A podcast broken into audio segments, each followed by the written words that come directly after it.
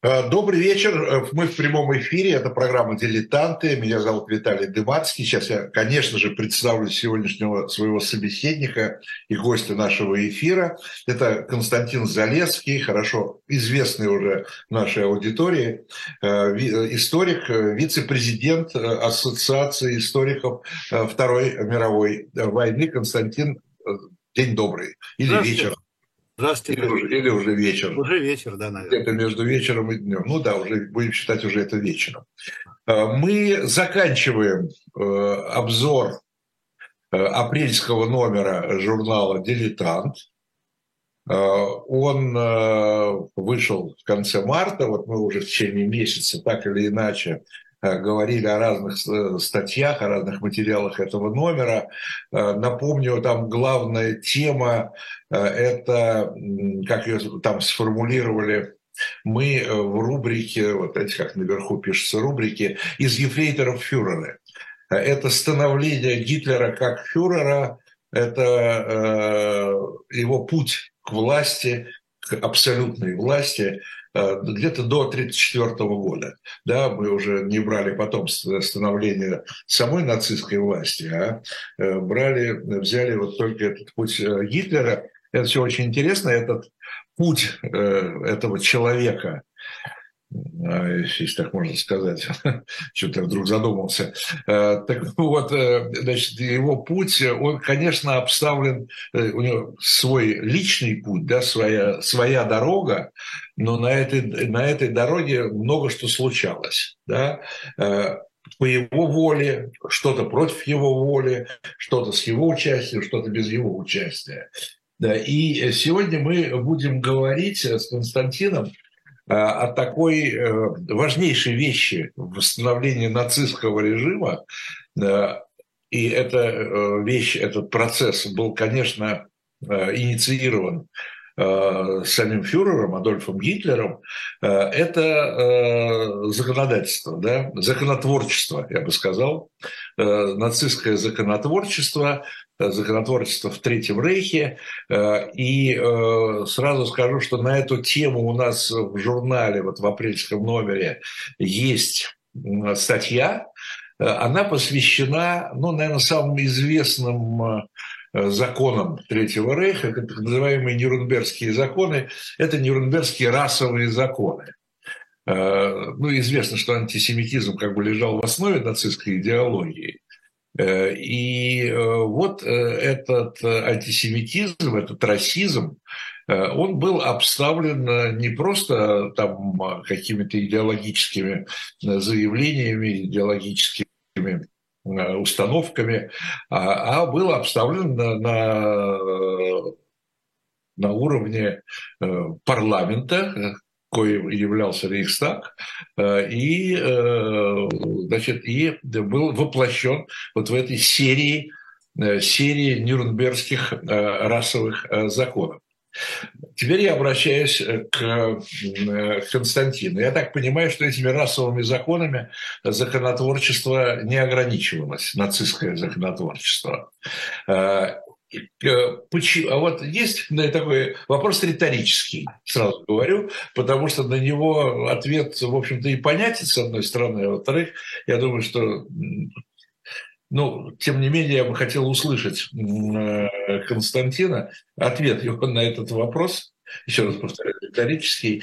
Почему диктатор Гитлер, почему им хочется свое беззаконие, диктатура – это всегда беззаконие, обставить и каким-то образом оправдать, что ли, некими законами? Что за страсть к этому законотворчеству? Законотворчество должно быть всегда, должно быть все время. Ведь вы посмотрите вот такой момент. Ведь на том же самом Нюрнбергском процессе рассматривались дела военных преступников, рассматривался режим, но как бы претензий к идеологии судьи фактически не смогли предъявить. Почему? Ведь любая идеология, которая потом выливается в совершенно кошмарные преступления, как национал-социалистическая идеология, которая приводит к концентрационным лагерям, которая приводит к газовым камерам, она изначально говорит, что она ведь ставит свою цель – это всеобщее счастье. У всех всеобщее счастье. Соответственно, любая диктатура будет заявлять, что она, ее цель – построение государства закона, государства порядка. И ведь это было совершенно от квинтэссенции, это было то, что 26 апреля 1942 года, война идет, да, в Германии, ну, диктатура, ну, зашкаливает совершенно, да. И 26 апреля 1942 года последний раз собирается Рейхстаг, и Гитлер обращается к Рейхстагу с просьбой разрешить ему использовать любые меры, чтобы заставить государственных служащих исполнять свой долг. А в противном случае он может отстранять их от своих занимаемых должностей и так далее, и так далее. Ну вот вопрос, нужно, зачем? Он и так это все может. Но ему дают, естественно, Рейхстаг под аплодисменты дает ему это разрешение. Зачем? Дело все в том, что в той же самой Германии Гитлеру нужно было разрешение формальное отстранять судей от власти. Потому что так он мог их отстранить. Да, мог. Но это наталкивалось на бесконечные бюрократические формальности.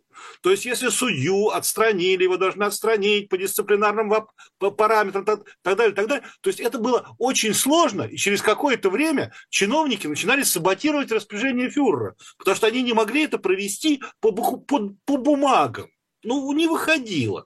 То есть, вот эта вот самая диктатура национал-социализма, она постоянно наталкивалась на вот эту извечную государственную бюрократию, которая действует в определенных рамках. И поэтому, конечно, необходимо было менять это законодательство.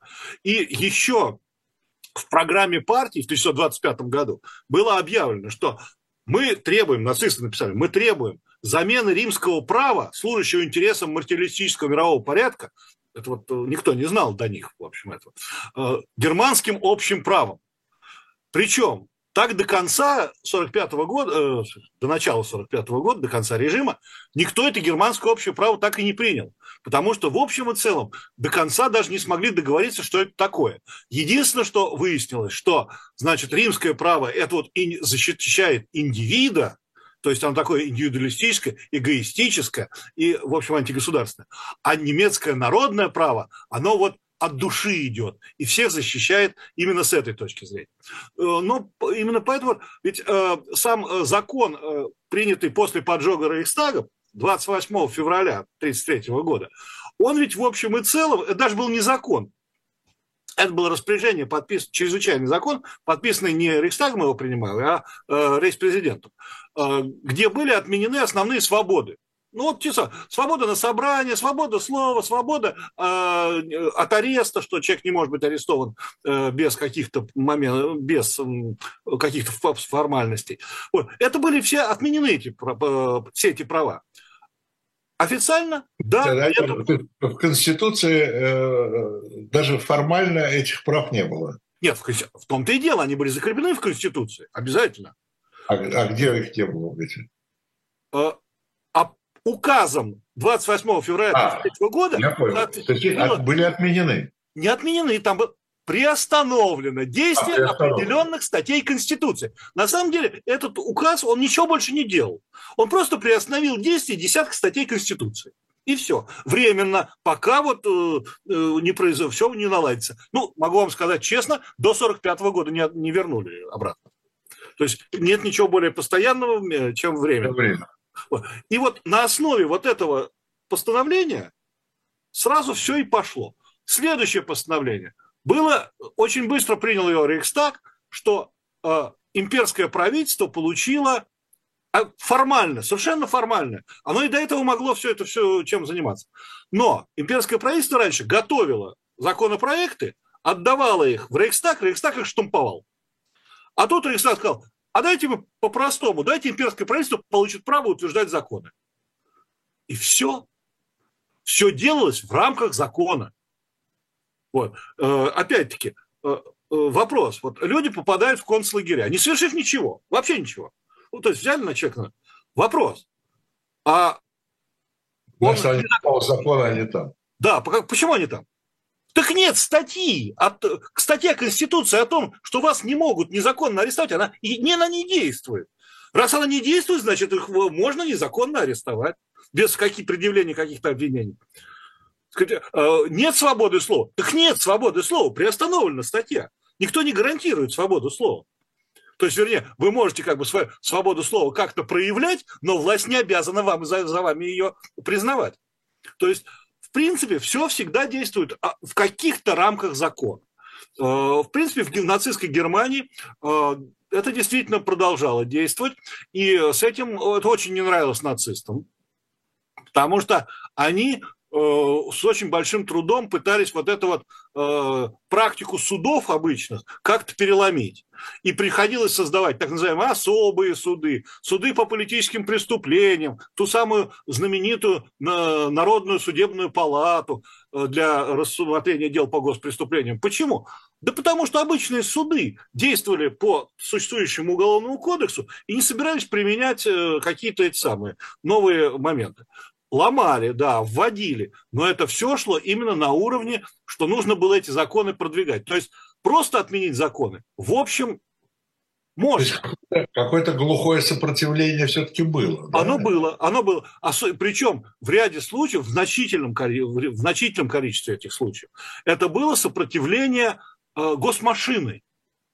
Не нацистской машины, а госмашины, чиновников, которые привыкли работать в своих рамках.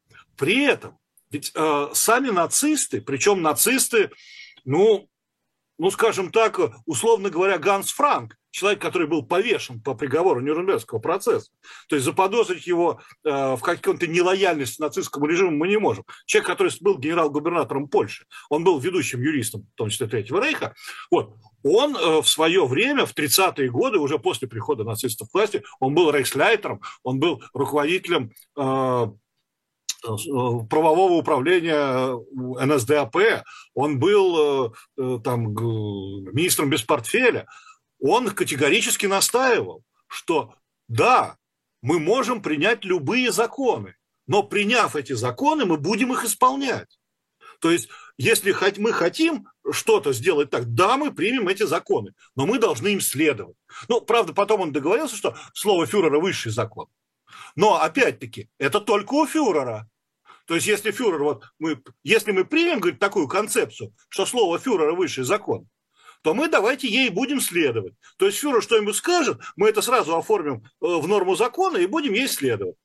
Но не так, что какой-нибудь, я не знаю, какой-нибудь Розенберг примет какое-нибудь постановление, а мы за закон будем считать. Ничего подобного. То есть это нацистские юристы, Академия германского права была создана целая, которая всем этим пыталась заниматься.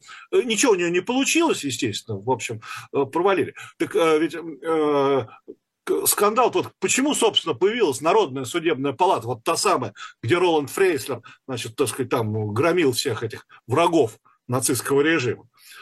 Почему она появилась? Так провалили процесс-то лейпцигский над Димитровым, где за поджог Рейхстага, когда судьи взяли и всех оправдали.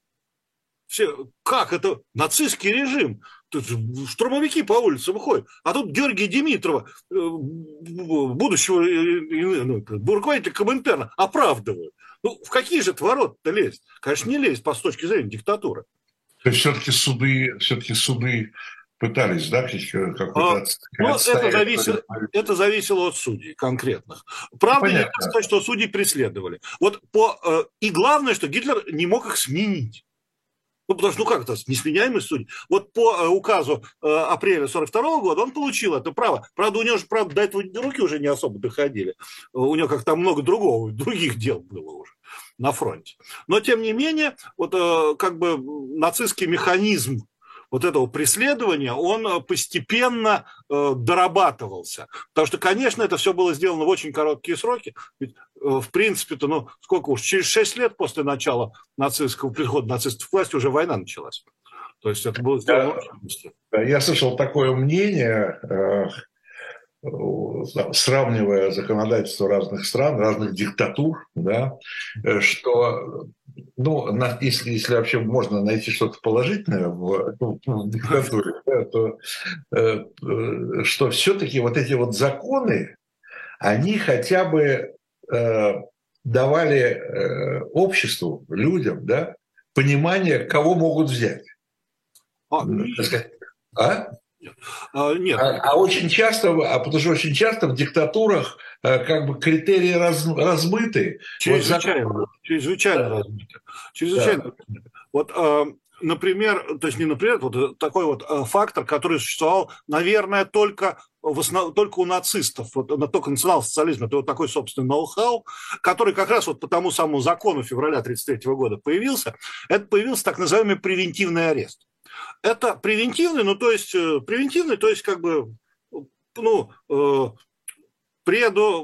предупреждающий арест. Профилактика. Да, профилактический арест. То есть человека арестовывают, потому что, он может что-нибудь совершить против режима. Здесь никаких критериев нет. Никаких нет критериев. И его отправляют в концлагерь, где его не наказывают. В концлагере не наказывают. Наказывают в тюрьме, он срок отбывает. В концлагере перевоспитывают. То есть там он должен как бы посидеть, подумать над своей жизнью, сказать, что что-то я, по-моему, не так жил, и тогда его, выпустят, и он, пойдет дальше. Как показала практика, люди, старались сделать все возможное, чтобы не вернуться в концлагерь. Это мы имеем в виду довоенный период, естественно. И в концлагерь люди попадали, сам по себе принцип превентивного ареста, он заключается в том, что в тюрьме будет сидеть человек осужденный. Справедливо осужденный, несправедливо осужденный, неважно, это не играет никакой роли. Он осужден. То есть режим рассмотрел его действия и признал эти действия опасными для режима. Он принял какое-то решение. И нарушающими некий закон. Нарушающими некие нормы, умысел, так далее, так далее. А в концлагерь попадает человек, который не сделал ничего с точки зрения закона. Вообще. То есть, например, когда в 1938 году было решено провести профилактику уголовных преступлений. То есть не политических, а уголовных. И управление криминальной полиции просто взяло и составило списки, и в 2 дня или в 2-3 дня арестовало вообще всех уголовных авторитетов, какие у него были. В картотеке попали. И всех отправили в концлагерь. Они не совершили, они были рецидивистами, а их просто взяли, всех отправили в концлагерь. И никто их потом на суд-то не вел. И потом, например, опять-таки мы видим, что нацистская система, она именно была на этом построена, это беззаконие, причем полное. Когда нацистские, в данном случае гестапо, потому что правом на превентивный арест обладало гестапо, еще ряд категорий лиц, но гестапо в основном, оно этим занималось, что оно занималось корректировкой судебной системы. В чем это заключалось? Например, гестапо кого-нибудь арестовывает, считает, что оно тот преступник против режима, составляет документы и отправляет в суд. Суд рассматривает дело и с учетом предварительного заключения дает тому 6 месяцев заключения и в зале суда освобождает. Что происходит дальше? Человек выходит из зала суда, на улице у входа и выхода из суда его арестовывает гестапо и отправляет превентивным арестом по праву превентивного ареста в конституционный лагерь. Досиживать срок, который они считают нужным. И это было на каждом углу, постоянное.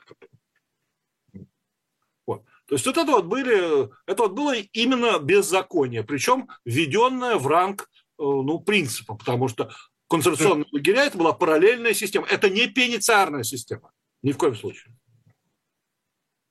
А пенитенциарная система что же была? Вовсю. Она подчинялась Министерству юстиции, там было много разных тюрем, причем они все полные были.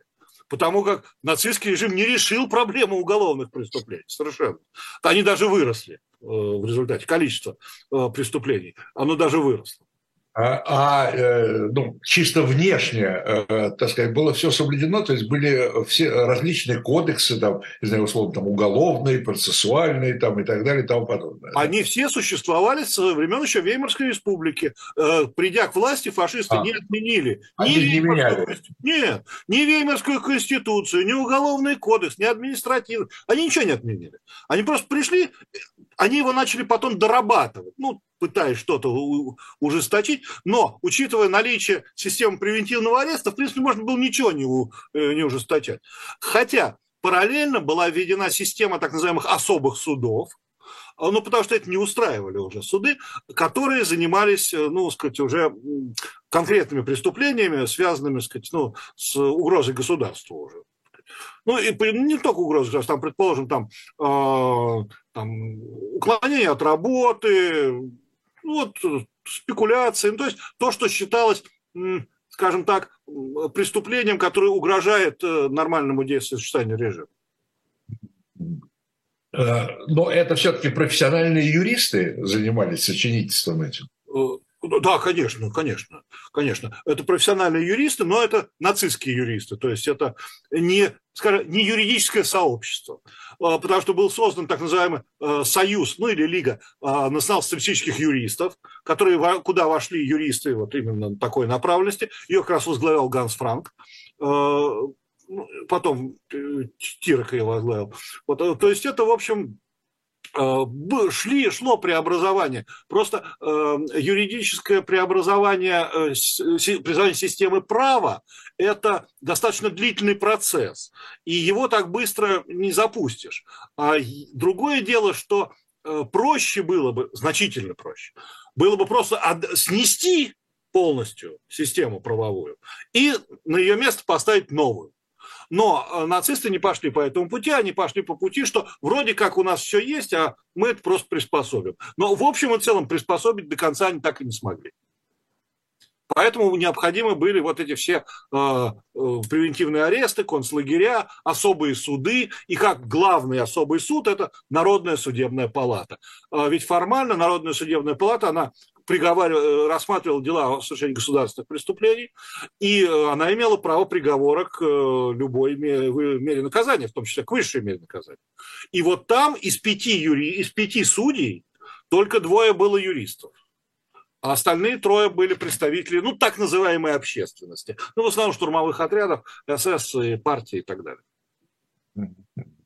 Значит, если я снова отсылаю наших зрителей, наших слушателей к журналу, я вот его сейчас сам открыл, и здесь вот на этой странице, где мы презентуем, так сказать, нюрнбергские вот эти расовые законы, рассказываем о них, здесь помещена такая, в сокращенном виде, конечно, мы не можем, у нас места не хватает, хотя это невероятно интересное, дневник Виктора Клемперера. Это чудесная вещь. Да, филолога, писателя и журналиста, профессора романской филологии в Высшей технической школе Дрездена.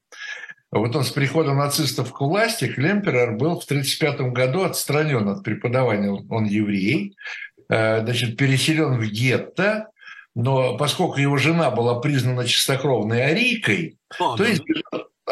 Она и была чистокровной арийкой, да. Ну да, понятно, да. Он сбежал депортации. Вот. И после установления нацистского режима он начал вести дневник, где вот день за днем он, значит, отмечал изменения окружающей повседневной жизни. Вот что, к чему приводит вот применение всех этих законов, ну, в первую очередь вот этих вот расовых, конечно, в повседневной жизни. И вот здесь его, мы воспроизводим одну его запись от 2 июня 1942 года. Вот это пишет, вторник под вечер. «Я собрал, — пишет Клемперер, — я собрал предписания, действующие в Дрездене в отношении евреев». И дальше идет перечисление по номерам всех предписаний, которые евреи должны соблюдать согласно этим законам. Вы знаете, сколько их? Вот таких повседневных. 31 пункт. 31 пункт. Как он сам здесь, правда, пишет в конце, но они все вместе не исключают постоянной опасности обыска, издевательств, тюрьмы, концентрационного лагеря, насильственной смерти. Вот. А пункт такой там, запрет на... Вот я просто первый попавшийся беру, вот, 7-й пункт. Запрет на покупку дефицитных товаров. Что такое дефицитный товар, непонятно. 8-й пункт. Запрет на покупку сигар или любых курительных смесей. Запрет на посещение библиотек. Я просто наугад беру. велосипедах разрешено ездить только на велосипедах, запрет велосипедов, разрешено ездить только на работу.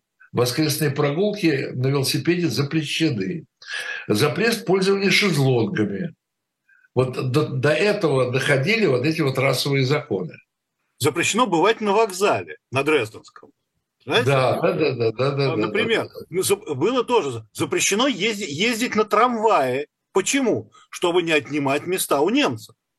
И главное, что потом, учитывая, что Клемперер, естественно, дневник отвел и дальше, он дальше постоянно упоминал новые пункты, которые все время появлялись. То есть это 31, не то, что вот придумали до 42-го и на этом забыли. Нет, никто на этом не остановился.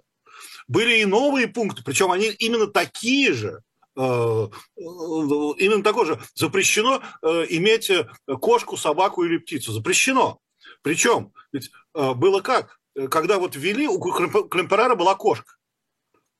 Им пришлось вызвать ветеринара, который сделал кошке смертельный укол. Потому что им запретили владеть кошкой. То есть вот это, так сказать, реалии нацистского режима. Потому что вот без этого списка Клемперера, знаете, можем говорить о каких-то там нюрнбергских законах. А вот это вот практика нацизма. Это правильно. Да. Ну и, кстати говоря, вот по поводу того, что его спасла фактически, значит, от депортации жена, которая была чистокровной арийкой, да? Но это тоже это очень интересно, поскольку, хорошо, антисемитизм, да? Расовые законы против евреев. А кто такой еврей? Да, это же важно, да, надо как-то определить, кто это такой. И вот, значит, в этом законе было расписано все, зависит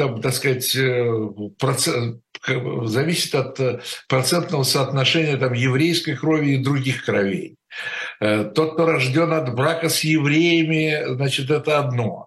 Который был заключен после вступления в силу закона, это другое. Тот, кто родился от внебрачной связи, это там третье. И так далее, и так далее. То есть были расписаны практически все возможные ситуации внутри семей, значит, что, кого как считать. Да?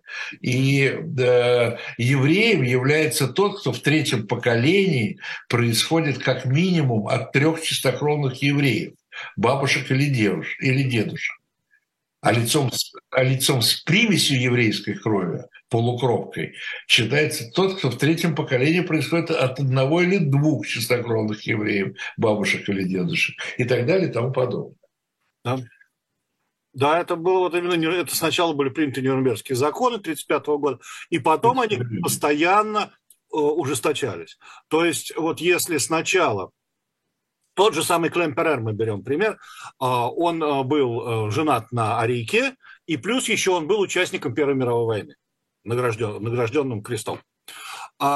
Соответственно, он был вот в той самой идеальной категории евреев, вот, которые вот в самую последнюю очередь должен был попасть. И сначала их даже не выселяли из дома. Он даже купил машину, он ездил на машине. Потом отобрали машину. Потом запретили жить. Не отняли дом. Отнять дом нельзя. Знаете, конфисковать имущество нельзя у еврея. Да, он должен ее либо продать, либо нужно ее конфисковать по какому-то моменту. Сейчас я вот вам приведу. То есть все-таки государство просто забрать его не могло? Не может, понимаете? Чиновник не может, ограбить можно, но отобрать нельзя. Поэтому им Клемпереру, например, запретили жить в своем доме. Он его должен был сдать немцу, а сам переехать, ну, это не гетто, а, скажем так, в дом, где живут евреи одни. Но вот сейчас вы, наверное, зацените вот этот верх цинизма, который, как действовал нацистский режим. Чтобы отнять... Но у евреев нужно отнимать имущество. Ну а как? Что же творится-то? Надо отнимать. Соответственно, было принято постановление, что как только евреи эмигрируют, соответственно, у него должны на родине все имущество отобрать. Но это официально. Был принят такой закон. Вот после этого, значит, если евреи эмигрируют, то у него то, что осталось в Германии, конфискуется.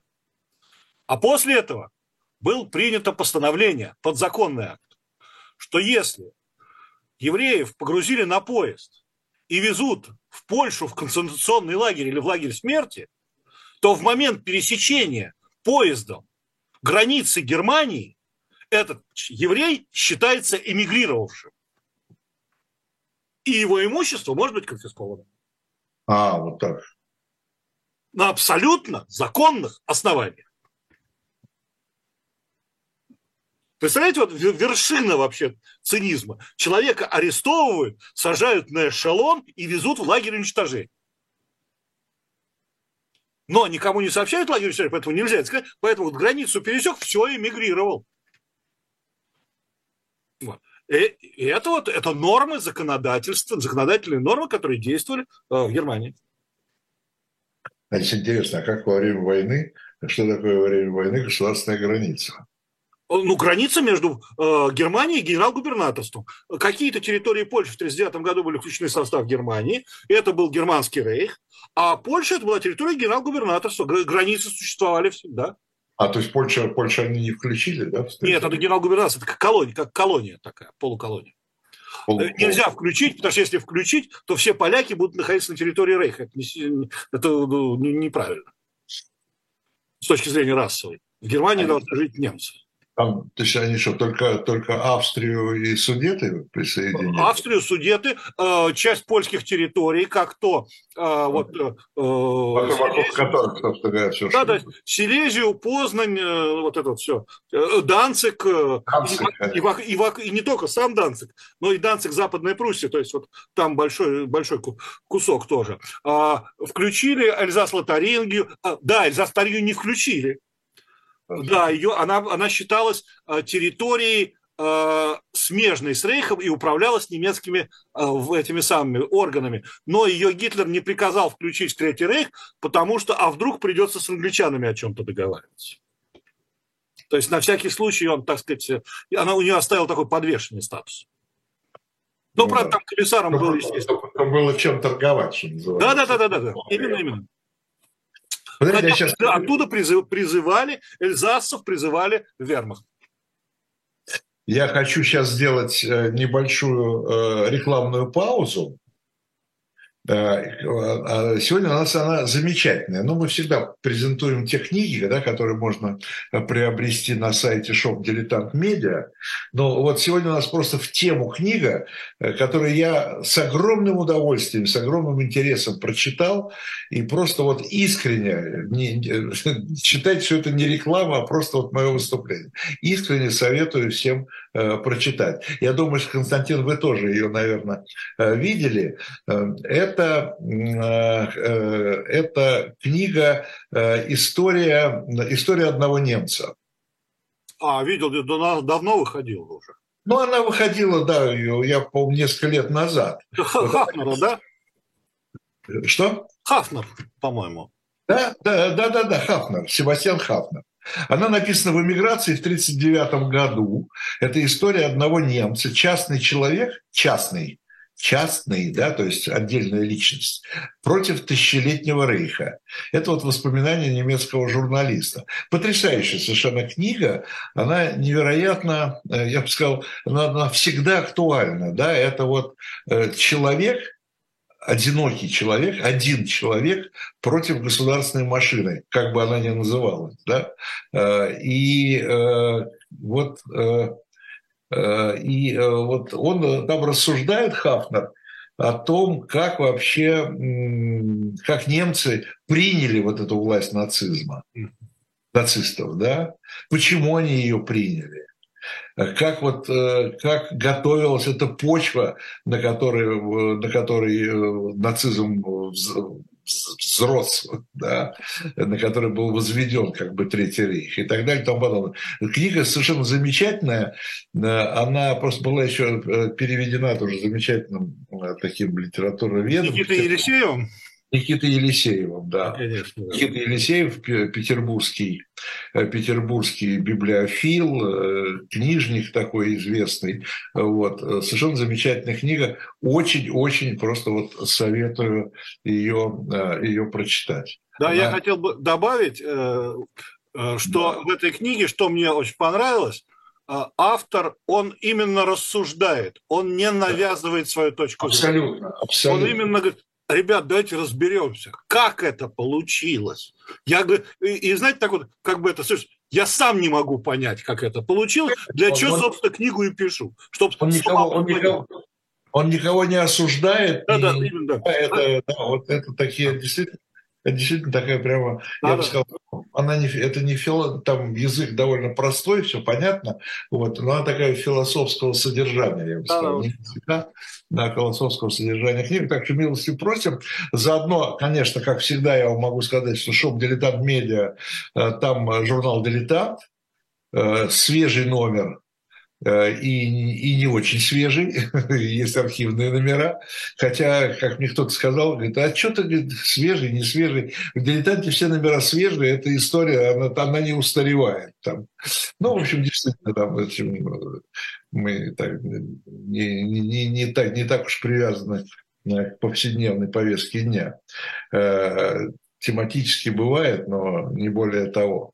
Ну вот, и тогда уже сразу проанонсирую, я думаю, сегодня у нас 21 число, значит, сегодня-завтра там же в шоп «Дилетант Медиа» и в киосках должен уже появиться апрельский, что я говорю, майский номер журнала с главной темой российской, нашей отечественной, исторической, 19 век, Николай I и его жандармы, мы так назвали.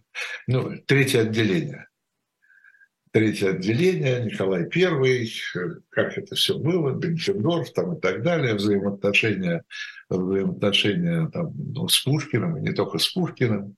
В общем, довольно интереснейший период в российской истории, и невероятно интересные там, внутренние всякие механизмы, отношения и так далее. Так что милости просим. А мы продолжаем тогда обсуждать, обозревать апрельский номер, где, значит, вот напомню, главная тема из «Ефрейторов фюреры» — это вот становление фюрера, Адольфа Гитлера в роли фюрера и нацистского режима. Там, кстати говоря, помимо Нюрнбергских законов, там много, и помимо личной, что ли, биографии, личного восхождения фюрера, там много как бы материалов, которые как бы создают контекст этого, да. Ну вот Нюрнбергские законы, о которых мы говорим, сожжение книг. Ну, мы об этом, по-моему, 2 недели назад говорили в программе «Дилетанты» с Борисом Хавкиным, как раз автором этого самого. А сегодняшний мой собеседник Константин Залесский, автор еще одного, там, по-моему, у вас 3 или 4, по-моему. Да, что-то, сколько-то. Вот, но там не обтял. По-моему, даже не очень хотели его написать, но любопытно, мы же не знаем этих людей. А кто такой Гинденбург? А, ну да, конечно, да. Вот. Ни много ни мало, вообще-то президент. Да, мало того, что еще там он и полководец Первой мировой считался. Полководец, да. В Германии во время Первой мировой войны по всей Германии стояли деревянные статуи Гинденбурга, и человек мог купить гвоздь и вбить в него. Вбить. И когда через какое-то время Гинденбург деревянный должен был превращаться в Гинденбурга железного. То есть шляпок. Да, и это вот, что вот это вот такой символ мужества. И я скажу, что вот незадолго до пандемии, когда я все-таки был в Германии случайно, я впервые в жизни увидел эту статую Гинденбурга. Это было... Она существует до сих пор, да? Их было очень много. Просто, естественно, они все погибли, кому не нужны. А вот во Франкфурте на Майне, он, значит, там в одном месте, рядом с музеем этого самого первопечатника-то. Гутенберга. Гутенберга, да. Рядом с музеем Гутенберга. Там как раз я увидел, на площади стоит этот монстр, с частично вбитыми гвоздями. И, знаете, просто я почему сказал, потому что он был не до конца покрыт этими гвоздями, там были такие прорехи. И вот мне просто показалось это очень таким показательным. Что вот да, вот человек, в общем, ну, полководец, президент, но вот он все равно, он не стальной. Он вот с этими прорехами, которые вот туда, а там внизу гнилое дерево. Ну, значит, видите, хотели представить его стальным, а он оказался не стальным. Да. Он уступил. Да. Он уступил давлению и привел к власти ефрейтора Гитлера. И то беззаконие, о которых мы говорим, или законотворчество, о котором мы сегодня говорим, это и, так сказать, авторство этого можно приписать и Гинденбургу. В том числе. Хотя, опять-таки, он действовал в рамках закона. Просто Веймарская конституция подразумевала, что президент в случае необходимости может принять любые законы, вообще любые. То есть, что хочет, то, ну, ради спасения государства, естественно, чрезвычайный штат. Но, тем не менее, вот закон, который вот мы с вами, с которого мы начинали, 28 февраля 1933 года, который отменил ряд положений Конституции, приостановил, он был подписан именно в рамках вот этой вот права Гинденбурга. И Гинденбург, опять-таки, имел право назначения правительства. Если в Рейхстаге не набирается кто-то, не набирается большинство, то и он назначил Адольфа Гитлера именно главой президентского кабинета. Да, конечно, Гитлер ему обещал, что он получит большинство на ближайших выборах. Естественно, он получил, установив диктатуру, он очень быстро получил это большинство. Быстро получил, да. Но тем не менее... Убрав меньшинство. Да, убрав меньшинство. Если убрав предыдущее большинство, да. он сам стал большинством. И то с большим трудом, на самом деле. Там же были очень большие проблемы. Гитлер не смог набрать конституционного большинства на ближайших выборах, несмотря на то, что потом ликвидировали мандаты коммунистов, социал-демократов выгнали. Все равно, так сказать, ну, не выходило. Ну, в конце концов, все Рейхстаг принял все нужные законы. Все было в рамках закона. А вот, кстати говоря, по поводу того, что все было в рамках закона, была ли узаконена вот эта чрезвычайщина? Были какие-то чрезвычайные положения объявлены? Или военное положение там в 1939 году? Военное положение было объявлено. Было объявлено, что Германия находится в состоянии войны. И в связи с этим был введен целый ряд ограничений, но они были на первых порах не очень значительные. Но опять-таки были введены продовольственные карточки, которые регулировали отнюдь не все продовольствие, а только определенные моменты, определенные товары.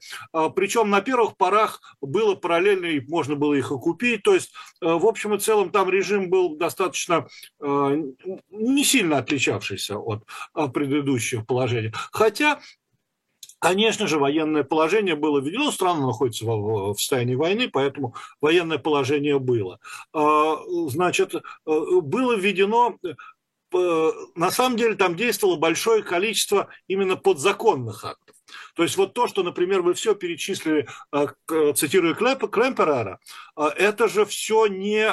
постановление каких-то выборных органов. Это решение...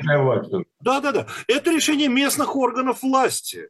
То есть, причем в ряде случаев местных органов власти. В ряде случаев это постановление Гестапо. То есть, например, постановление об изъятии пишущих машинок. Это представление принимается Гестапо. Почему? Чтобы предотвратить распространение печатной продукции. Ну, как кто там печатает. Кстати, Третий Рейх формально, только сейчас впервые задумался над этим, был федерацией или нет? Федеративная республика или нет? Нет, значит, там было немножко по-другому. Значит, изначально Веймарская республика была федерацией. То есть туда входили... Я имею в виду, что вот эти вот законы местные, да, они могли там в одном регионе, там, что можно ездить там на трамвае, а на другом, что нельзя ездить на трамвае. Да. Но, значит, после того, как Гитлер пришел к власти, была проведена так называемая унификация законодательства Рейха, которая привела к тому, что, во-первых, ликвидировали в общем и целом местную законодательную власть, ну, не совсем всю, но ликвидировали и очень ограничили. а потом резко усилили исполнительную власть и подчинили ее напрямую центральной. То есть, в общем, проведена была унификация, и федерализация была ликвидирована. Раньше, до 1933 года, как и сейчас, например, полиция была в каждой земле своя.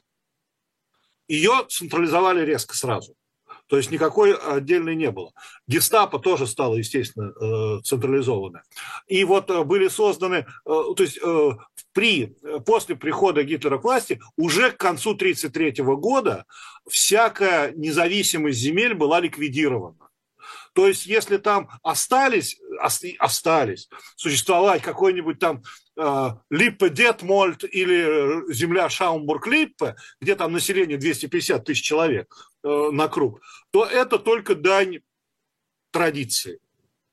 То есть не стали ликвидировать эти земли, но уже когда, например, присоединяли Австрию, то Австрию уже расколотили на так называемый Рейхсгау, имперский гау. То есть это вот уже была та самая новая организация Рейха, где не были предусмотрены какие-то вот уже демократические формальности, и никакого самоуправления тоже не было предусмотрено. А это тоже, это изменения в Конституции были внесены? Нет, но это же присоединение. Нет, я имею в виду вот это вот отмена земельной независимости. Нет, это была проведена под видом унификации. То есть это вот такой процесс, что надо, чтобы все законы были одинаковые, ну, сказать, чтобы все действовало по одному. Можно ли сказать, что Германия, Третий Рейх, с 1933-го, с прихода Гитлера к власти, до 1 сентября 1939 года, то есть до начала мировой войны, что вот эти вот там 6 лет, чуть-чуть больше, да, Германия прожила, ну, такой нормальной мирной жизнью? Нормально, я говорю так, относительно, да? Значит, не было вот этой чрезвычайщины и так далее. Вот нет, знаете, как, во-первых, сразу после прихода к власти были созданы так называемые дикие концлагеря. Потом концлагеря пытались ликвидировать. Причем нацисты пытались ликвидировать. Они не нужны никому были, кроме Генриха Гиммлера. Вот. Но концлагеря были. Значит, если концлагеря были, то говорить, что чрезвычайщины не было, уже нельзя. Потому что концлагеря, да, там было не очень много народу одновременно. То есть там одновременно было, ну, порядка 20 тысяч. Хотя я так думаю, что если мы говорим о тех 20 тысячах, которые там были, то им это было очень много. Да, им было от этого не легче. От того, абсолютно, что... да. И людей там убивали там людей, и, ну, мало того, что издевались-то это понятно, на круг. Вот. То есть, в общем и целом, было вот это чрезвычайщина, когда человека могли вот так вот забрать. Значит, был, в общем и целом, нацистский режим после определенного первого периода, когда надо было подавить, он, в общем и целом, давил только тех, кто мог составлять ему угрозу. То есть, если человек уходил во внутреннюю эмиграцию, это многие уходили, нацистский режим на него не разменивался. То есть, в основном они сидели на доносах, потому что это, ну, удобно контролировать общество. Гестапо было маленькое. Ну, на всю Германию там было порядка 40 тысяч человек. Это, на 40 это уже в конце войны. То есть это, в общем, не очень много. Там в Дрездене перед войной было что-то порядка 7 гестаповцев. То есть, ну, в общем, они сидели на доносах, информация, вот это все делала. На всех у них не хватало. А эмиграция разрешена была официально, или это было, так сказать, сопряжено с трудностями определенными? Значит, эмиграция в общем и целом была возможна. Но если, значит, во-первых, все, кто сразу все понял, они все в течение 1933-1934 года уехали. Да, значит, но... Эмиграция была связана с рядом определенных трудностей. Во-первых, потому что, собственно говоря, их там особо никто не ждал. То есть, чтобы уехать, нужно иметь желание не только уехать, а чтобы еще тебя там кто-то принял. Вот. Это было особо, так сказать, тоже никто не хотел. Но, в принципе, уехало очень много. Социал-демократы уехали очень многие люди. Ну, то есть, уехать было можно. Еврейскую эмиграцию вообще поощряли. Очень активно, всегда предлагали, типа, давайте скорее уезжать. Не, ну, правда, деньги оставить надо. То есть, тоже, понимаете, какое дело? Эмиграция, она возможна, но все-таки мирное время, это не война. И еще как бы нету таких резкого давления. И тебе предлагают уехать, но взять с собой крайне ограниченные средства. То есть здесь у человека все-таки жизнь какая-то, а там он приходит на новое место. Да, когда потом стало ясно, что это угроза жизни, а тогда уже просто границы закрыты, а война началась. Тогда, конечно, уже никакой эмиграции. То есть, в принципе, эмиграция была возможна, но сначала пытались всех политически неблагонадежных все-таки отправить сначала в лагерь, чтобы перевоспитать, потому что, все-таки немецкая кровь, жалко. Вот. А вот что касается еврейской эмиграции, то она поощрялась, причем очень активно. В принципе, даже, можно сказать, были приняты меры по выдавливанию евреев из Германии. Но очень значительное количество германских евреев, причем именно значительное количество, именно германских, потому что было много евреев, которые переселились из Польши, уже после войны. Вот. А германские евреи, они очень сильно ассимилированы были. У них они были, в общем, достаточно хорошо устроенными людьми, у них был достаток. Многие из них были немецкими националистами, по большому счету. То есть они были патриотами Германии. И, в общем и целом, им уезжать-то было, как-то не с руки. Вот. Но, опять-таки, естественно, уехали многие. Да, многие.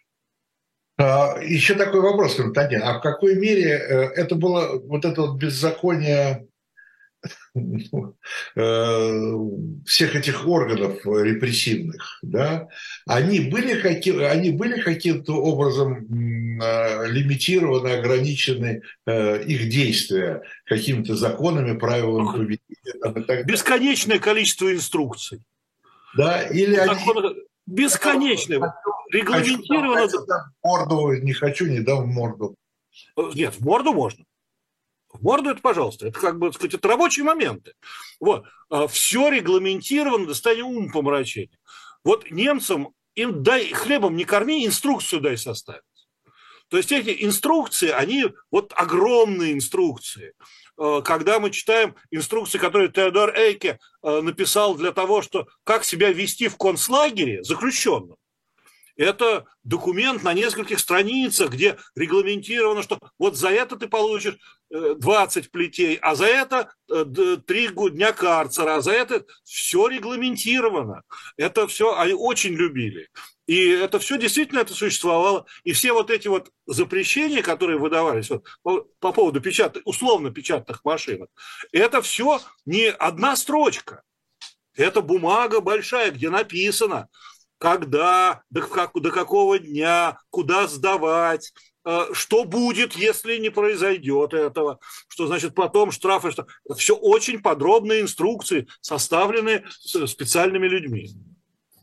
И сейчас просто мы видим этот колоссальный бюрократический результат действия бюрократии насилия, бюрократии террора. И мы этого видим, и, в общем, это все можно руками потрогать. Ну да, и в то же время это все задокументировано. Да. То есть здесь играл свою роль. Да, да. И здесь, Владимир Владимирович, видите, самое что из этих бумажек следует, понимаете, есть произвол, а это не произвол. Это государственная политика.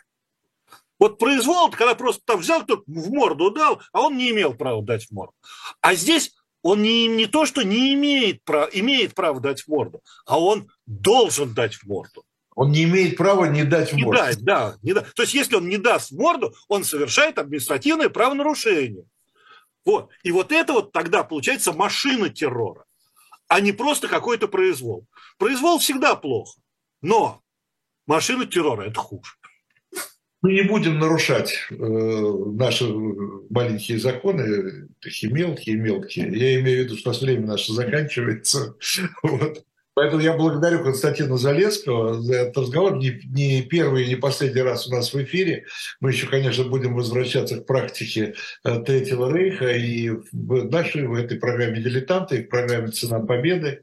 Вот. А Константин Залесский, напоминаю, он вице-президент Ассоциации историков Второй мировой войны и именно крупный специалист именно по Третьему Рейху. Еще раз призываю аудиторию посетить шоп «Дилетант Медиа». Блистательная книжка там, неплохой журнал, я бы сказал, но и много еще всего хорошего. И последнее, это мое обращение, это не забудьте, пожалуйста, поставить лайк и таким образом попрощаться с нами. А мы прощаемся с вами. Всего доброго, спасибо, всего. До свидания. Сюда.